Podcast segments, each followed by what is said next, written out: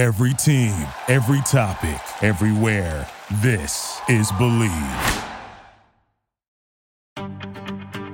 Hi again, everybody, and welcome to Dialed In with Thom Brennaman. We thank our producer engineer Dave Armbruster. We thank the Bleav Network for believing in the show, and Mike Reed for composing our music. Hope you enjoyed uh, part one last week with Bill Bavasi um, and, and, talking to him about you know growing up in the household, his dad, the general manager of the Brooklyn Dodgers, the LA Dodgers, making the move, all that kind of thing. His brother as well, and how he got started as a GM with the Angels and the Mariners. This week we're going to talk more about where baseball is on multiple levels. You know, maybe you have a kid that's a really good player and you want them, you know, to get on the radar for college recruiting or maybe uh, for the Major League Baseball draft. And maybe you live in the middle of Iowa and, and you're wondering how does that happen? Well, he might have some information for you. We'll also talk about the future of the game itself. We'll talk pitch clock. We will talk about the runner at second base in extra innings that they're using at the major league level. We're going to talk about all kinds of different topics and where is baseball going? Where is the African American athlete in baseball today? We're down to 6% of the Major League Baseball players are African American. Almost 14% of our country, a little over 13%, is African American. It used to be in baseball over 18, closer to 20%. That and more with Bill Bavasi coming up next. Since 1882, Children's Home of Northern Kentucky has been a lifeline for children and families in crisis now known as CHNK Behavioral Health. Its team of doctors, nurses, and therapists impacts nearly 4,000 kids and families every year. An array of mental health services, including counseling, addiction treatment, and psychiatric residential care. CHNK also continues to care for abused and neglected youth who are in the state's custody. Right now, CHNK Behavioral Health is offering a free 10 minute conversation with a clinical therapist to help families dealing with the increased pressures caused by the ongoing pandemic. Visit www.chnk.org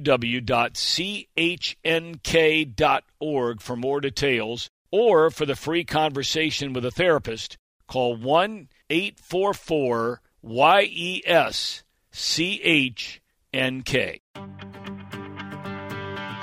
Continuing our conversation with Bill Bavasi. Bill, I, I, want to shift gears for a minute and ask you about the whole Olympic experience. I mean, you, you, the, the, things that you've done, whether it's farm director, player development, uh, head of the scouting, we'll get to that in a minute.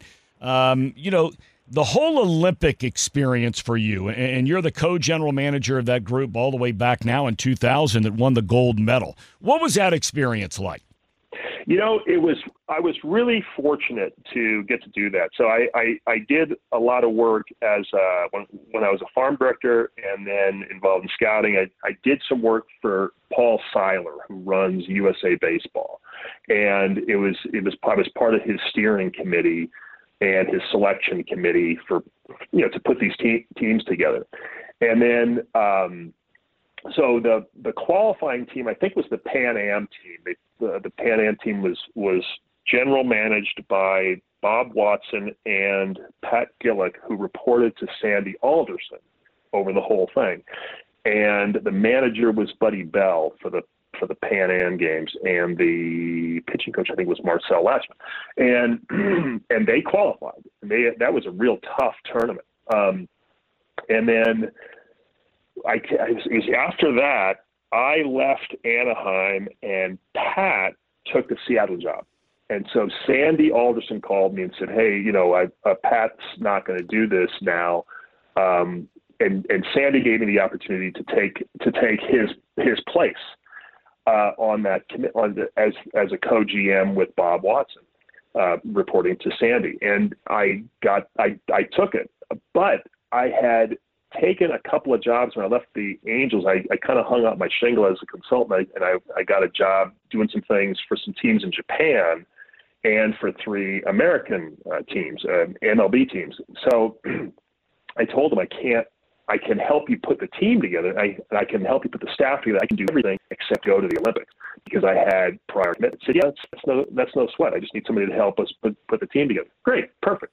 So uh, I did that and had a large part in putting that team together. But Bob Watson was really good. He was, uh, you know, working working I, I I started off working with him, and then I decided, you know what, I'm going to work for this guy. This guy's so good. You know, I really Bob Watson's so um, he's so underrated as as an executive. We none of us ever underrated him as a player, right? You know, we all saw him as sure. great. You know, we knew what he was, but as an executive, way underrated. Uh, real good at simplifying ev- everything. And I, I can tell you, there's at least a few players on that team that really performed for us. Like Mike Neill put a, you know, he he won a game with a mm-hmm. home home run, and and those are guys that that Bob just had a feel for. You know, he had a real good feel for them, um, and um, so I was I was just I was just really impressed with him, and and Sandy was so kind and so good about ev- everything, um, and that team really became a special team because they we still have have reunions now. Uh, we still we you know we still we still get together and and that's not that common but but paul seiler is the one who does that. He does a great job in keeping everybody together. Um, it was a real interesting team. Um, tommy lasorda was was the manager and i really do believe that that we played better because of him. Mm-hmm. um, and and we got more attention. That's for sure. so, uh, but it was it was just a great experience, and I'm, I will always be thankful to Bull and Sandy. You are uh, an integral part of what is called perfect game. Explain in layman's terms what is perfect game. Well, you know, I'm just a, I'm actually just just a consultant. So perfect game uh, started, you know, I don't know, 20 years ago, a long time ago, and it was started by a fellow named Jerry Ford in Iowa. And Jerry just loved baseball. You know, real a long time college baseball coach, loved the game, um, and wanted to, to start a program so that the kids in the Midwest that suffered through bad weather and uh, I think they had their high school seasons uh, in the summer during and after the draft. So so they wouldn't they just never got the exposure other kids got because scouts are are they're too busy cross checking the end of a draft and then and then holding the draft and, so so their their kids never got seen. So he was trying to put something together where year round the best he could do, he would he would put together programs for for those those kids in Iowa and the and the greater Midwest to, to be seen, and it just grew from there into uh, a great events package. And so uh, Jerry, uh, being the smart guy he is, he he he started early on putting lists out, and um, and that got everybody's attention. So he would put the list of of the top the top players in Des Moines, you know, whatever, pick a spot. And and all of a sudden people start paying start paying attention to that and they're just jazzed that they got on the list or they're angry that, that they didn't. And both is good for business, right? And and Jerry got that. He understood understood that. And so he just he just kept building it. He got a few people to go in with him and he built it from the ground up and it's become national. It's all over the place. Um, it's a huge, huge uh, program for for travel baseball teams to play. And so what he's got, he's got two components to it. He's got the events that you know you see all all over the country: a, per, a perfect game showcase, a perfect game tournament, um, and uh, then he's got the scouting side. They, he really loves scouting, and so they do scout everybody who's in their tur- their tournaments, which are are tens of thousands. And I will say that that I was real skeptical uh, until about I don't know eight years ago when I really took a closer look at it when I was doing some things for Ma- Major League Baseball and you know the profile these kids get when they when they go to a perfect game showcase the profile they come away with, and when I say that, if you go online, which college coaches do, they go onto the Perfect Game website and they'll pay they'll pay whatever. I, I'm not sure what programs they have for the, for the college coaches, but they'll pay a certain subscription mm-hmm. fee to get to get all the scouting information on these kids. And so I, I will tell you that that Perfect Game and Prep Baseball Report, but especially Perfect Game to, today, is uh, uh, is the holy grail for the college coaches. And so, and and what I love about it is that, you know, we always we pay attention to these Power Five schools and you know all all the Division One baseball, but the perfect game profiles are great for the kid who who has a chance to go play Division two, Division three, just just gets to continue playing baseball. And so these Division three schools, these Division two schools, these NAI schools have this great resource resource in perfect game to go find out more about about players. And so I I really started to appreciate perfect game at that time. And then and then um, towards the uh, end of uh, 2019, getting through COVID, MLB um, uh, needed to cut cut back, and so I, I kind of felt it was time for for me to leave. So I took a, an early retirement uh, deal there, and took off. And and I just again like after I left Anaheim, I hung up my shingle, and um, a guy that I'd known for many years, an agent uh, in in the game, Rick Thurman. Uh, he and a business business partner uh, invested in Perfect Game, and he asked me to to help them get into the international market, which I had done a lot of with Major League Baseball, and I knew the, I knew the players in the international market, and so I could introduce Perfect Game to them. So Perfect Game now you'll see them in the next few years you know, uh, branch out and, and grow bigger into the international market, uh, Europe, uh, South Africa. Uh, I, I believe eventually China, China, you know, we've got them with the right folks there. Perfect Game, they, they actually had pretty good contacts in the international market to to get started, but I have been able to help them a little, a little bit and I do see I do see that there is great value at the uh, with those with those showcases and the profiles. So that's perfect game in a nutshell. You and I have had uh, a number of conversations on our PBL Roundup show already about uh, let's focus on American-born players for a minute, um, and especially the African American player. Um, you know, much is made about African American kids not playing baseball and the multitude or laundry list of reasons why they do or don't, uh, why they might choose another sport over baseball, on and on and on and on. Uh, now, Major League Baseball has tried, you know, a number of these different academies all over the country. Uh, you were part of one that started uh, where where I am, uh, living in Cincinnati. They do incredible work for boys and girls playing baseball and softball. They do an even more incredible uh, and more noteworthy work of not only developing their skills as an athlete, but also their their academic skills and helping kids in underprivileged neighborhoods and all that kind of thing. As far as the return, though, on investment. Uh, and I don't mean just dollars and cents because, look, you can't put a measure on helping a kid get through high school and giving them a chance to go to college, whether they're playing sports or not. But what is baseball missing in this whole thing? Yeah, you have any thoughts on that, or are they missing anything? You know, I, I don't. Um, I, first of all, I, this is a long answer, but the fir- the first thing I want to say is that that the the man heading up uh, the, the person heading up the project for Major League Baseball is Tony Reagins, uh, former gen- general manager of the Anaheim Angels, and he was uh, he was in the system when I was there. We had we had hired him out of uh, out of the mar- marketing department, so I know him real real well. They have the right guy making the effort here. I will tell you, he is. You know, there's there's there's two. There were three people out there that I really thought should get a shot at being a GM, and uh, again, or or for the first time, and that was Kim Ng Tony Reagins and Neal Huntington. I really thought at the time those are those are three folks that that I don't know what clubs are thinking when they when when they bypass these folks, but they were.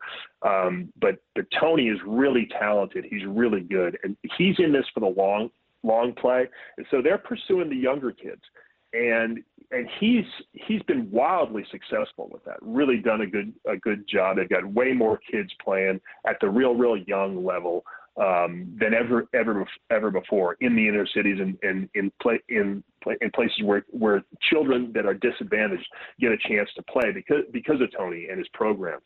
Um, so I love that. Now, what, where I think the the two where where we have the biggest difficulty is at 12 years old when when generally speaking these kids go from from playing rec ball or little league baseball which is generally not expensive and just for fun. Now, if you get that child who's who's a pretty gifted athlete, a, pre- a pretty good athlete, and he wants to keep on playing, the way to do it is with travel ball. Unfortunately, that's that's what what we have. That's our our system right now. Is when if you want to get serious, you're playing club club baseball, travel baseball. You're paying for for extra extra instruction Um, you're traveling more. The equipment and these bats now cost 300 bucks a pop.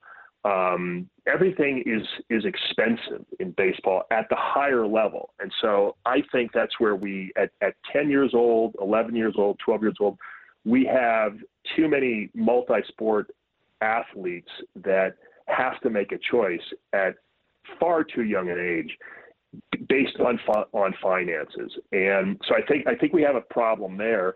And then I think our second problem is that these a lot of these parents are are they might they might work hard. They're they're working hard, but they're not rich. It doesn't mean they're dumb though. They're smart, and so they they they will if they've got a kid who is a, a multi-sport athlete and he's he's getting older. If you look at mom and dad, both are big, strong, athletic folks. Well, you know where this kid this kid's going. He's going to be an athlete.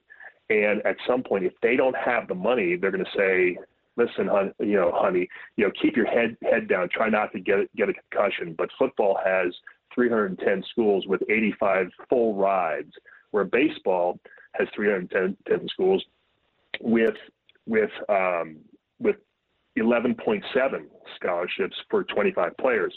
so it's it's you know you might have and those scholarships are split a lot. So you know you might have somebody who's a gifted athlete but doesn't have the money be offered uh, a 75% ride to the uni- to the University of Miami.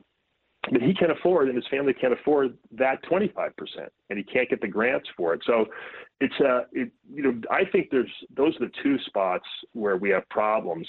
I personally want to, you know, before I'm dead, try to start a, a travel uh, a travel ball scholarship program, or try to put something together where we can identify these these children that that we're in danger of losing because they can't afford baseball. Now, I'm not talking about everybody. I'm talking about the elite athletes. And I know it sounds like I'm talking about a real young kid, but in every community, the baseball rats know who the athletes yeah, are no when they're 10, 11, yeah, 12. Yeah. They they know. And so if you can marshal those rats to find the right kids and then you focus on the best, you're you're probably going to end up with some of those kids in the big leagues at some at some point. And I don't I'm not a proponent of, of, of anybody stopping playing another sport. If you're if you're a great football player who also can play baseball, I think you got to keep playing football because that's how you, how you're going to get your scholarship to college. But the better football player you are,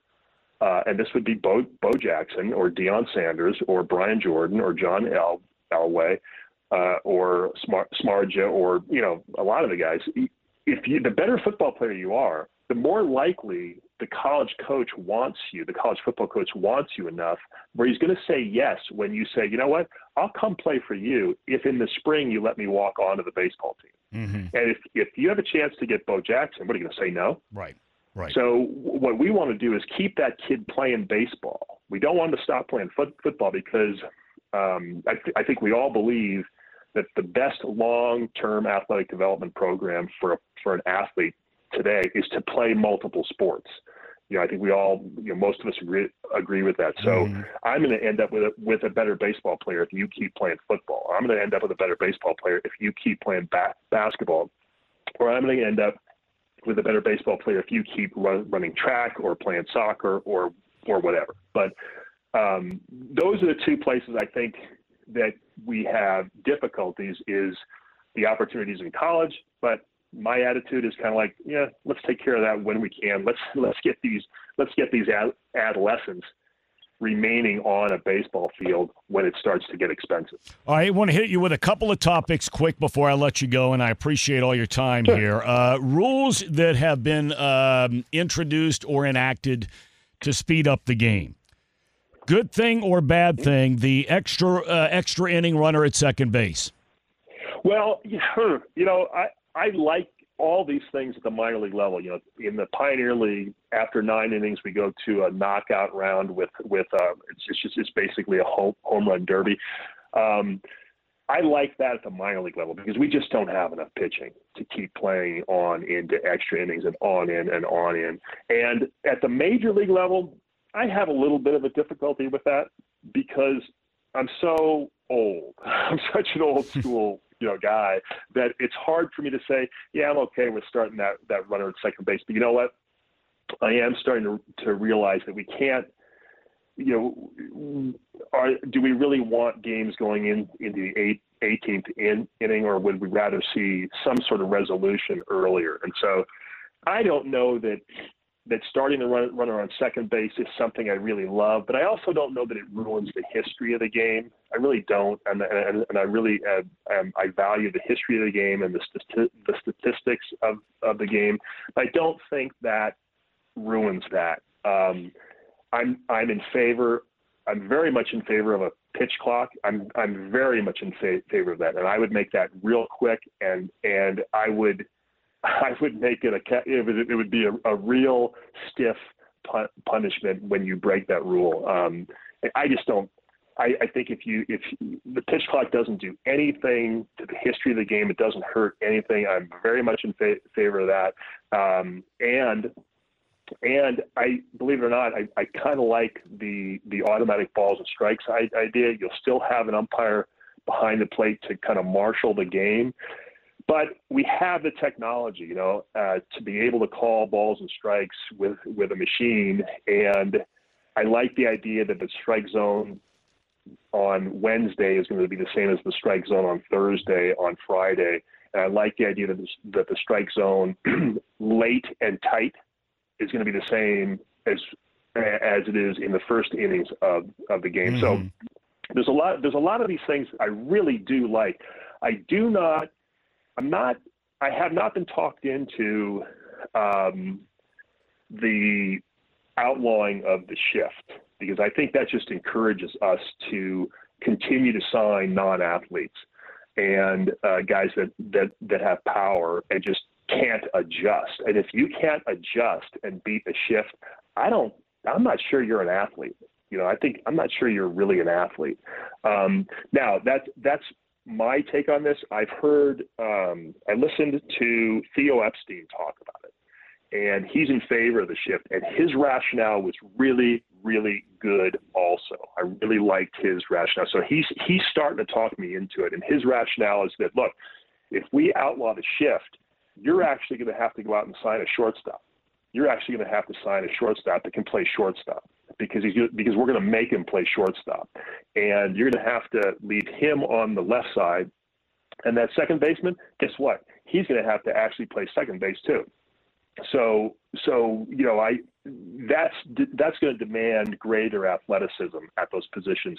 So he's he's starting to talk me out of it. I but I think he's going to the outlawing of the shift is going to demand that we have better, better, athletes at short and second, and I'm not sure it's going to affect us beyond that. If we outlaw shifts, then I can have a bunch of hit, hitters that just that, that don't really have to adjust. They never really have to adjust anything. If I if I let teams shift, you know, then then we kind of need them to adjust to beat you know beat the shift. So I've got I I, I the the shift is something I really or uh, outlawing the shift is something I really did not like. But Theo's kind of starting to talk me into it. I, you know, when I listen to him, he's got real good, real good, good, good rationale for it. All right, last question I want to ask you, and I know this is a broad one, but you know, uh, for those of us who have been fortunate enough, you talked it earlier about luck and good genes, and you know, thank God for all that, no doubt about it. Uh, but that have grown up in baseball. I mean, my dad made his living in baseball and provided for our family for 47 years. Uh, I had a chance to broadcast baseball for 34 years and, was able to do things and go places and, and bring my family to do things that, that we otherwise never get a chance to do without baseball. But, Bill, I got to be honest with you. I, I look at the game and I feel like so many things are keeping me from continuing to love the game. Do you worry about the future of the sport? Oh, I yeah, I do. Um, but I, I I worry about the future of the of the business. You know, the sport is really hard to the game is hard to screw up. It really it really and I personally think we have folks trying, but but I I, I don't I, I think the game is really hard to to screw up. But I I do I don't I'm not real um, I'm not a uh, a great fan of the stewardship at the mo at the moment, but I, I'm, I'm not. I really fight I really fight um, trying to uh, not be that that bitter old old man, and that and, and, and it's easy to get get that way. Um, and but I do I do you know complain a lot. I don't I don't like the athlete that we're that we're pursuing right now, and I, I don't think you know you brought it up earlier when we talk about the African American in in baseball. Our numbers are down in like the six percent range, six seven six seven percent. When I was a kid, it was eighteen percent. We had more our percentage of African Americans in baseball was greater than the percentage of African Americans we had in in America. And and I, I you know we're, we're we're not competing with with basketball and football for the great black athlete in America. And if we don't have our act, if we don't have act, if, there's, if there's not a clear pathway for baseball to the great black athlete in America or the great black athlete in America to baseball, if that if that pathway isn't clear, are we really a major league sport? That's that's what that's what concerns me right now is is the athleticism in the game. You can't tell me it's the it's the same as it was when when when we're talking about the 60s and 70s and 80s and maybe even the 90s. But you know we we have too many one-dimensional athletes and um, I, and I think I, you know, we we've gone, we've we've we've seen players go to launch angle. We've seen uh, organizations mo- model players, um, and we've seen we you know we saw a real smart GM, a, one of the best GMs of our time, take a team in in Philadelphia and put the best club together he could, and and none of us really we questioned it a little bit in the off season, but none of us had the guts to question it a lot because the GM was so successful, he's so good, but he went out and he got the best you know he got the best that was that was available to him. And they don't play defense because that's those are the kind of athletes he he had access to. So I I do believe that that our you know the the the analytics you see now in the draft, analytics are far easier to use in the draft because we have one dimensional athletes and they're they're easier to to to uh, to measure. But when you had when you had had guys like Bo, like Deion, and you know when you had all those guys um, that were that were um, extreme, extreme speed strength guys, not just speed strength guys. They were they were extreme. You had a lot that you had to analyze. You, you you had to judge. You know, we have too many guys now where we say, well, can, you know, can you run? now? he can't. He can't do that, but you know, but he can hit. Um, well, can he can he play defense? No, he can't do that, but he can hit. Well, can he throw? No, he can't do that, but he can hit. And and so we have we have we have a lot of that going on. And um, I and I look I also look at, at we. I just brought up launch angle to you. Um, and you know, you, I'll ask you. Look, you know as much about this game as I, I do, and your dad knows about as much about this game as I, I do. But ask, you know, ask yourselves. You know, you know, do you, how long would it have taken Bob Gibson to fit, to figure out launch angle? You know, you'd, you'd have guys that all all the guys you'd know who practiced launch angle because their backs would be filthy they they would be on the ground all the time. So I I you know, but it's taken us it's taken us three years to fit, to figure that out, and we're just starting to now attack launch angles. I, I I don't I don't get the the lack of athleticism to be able to adjust. I mean, you you know you and I watched Joe Joe Morgan, Rod Carew, and a bunch of guys like that adjust from pitch to pitch, not from not from year yep. year to year, pitch yep. to pitch. So I, I you know, hear listen, you're hearing me right now. I sound like that like that bitter old man. I really am not. I don't want to be be that guy, but I do want I do want my great athletes back. It used to make me stop when I'm walking through my house and that athletic player is on second base. I'm going to stop because I want to see what this guy does this guy's going to do some, something. Did did you ever walk through a room and not watch Bo Jackson hit, right. or or not watch Deion Sanders if he was on base? You yeah. have to stop. Yeah. You know, your your body just stops and you stare at the TV and you're not you know you know you're not moving until this guy's done. And I don't I don't see that. Well, Billy, I can't thank you enough for all your time, your graciousness. This has been great stuff, and uh, really enjoyed it. And uh, we'll catch up again sometime soon. All the best, my friend. You're the best, Thom. Thanks. All right, Bill Bavasi, kind enough to join us these last couple of weeks. This has been great stuff. Hope you've enjoyed it. We've enjoyed it. We thank Dave Armbruster, our producer engineer, and we thank you for listening. We'll catch up with you again next week.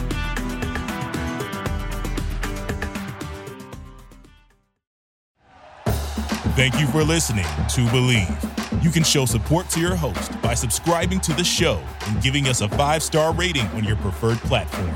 Check us out at Bleav.com and search for B L E A V on YouTube.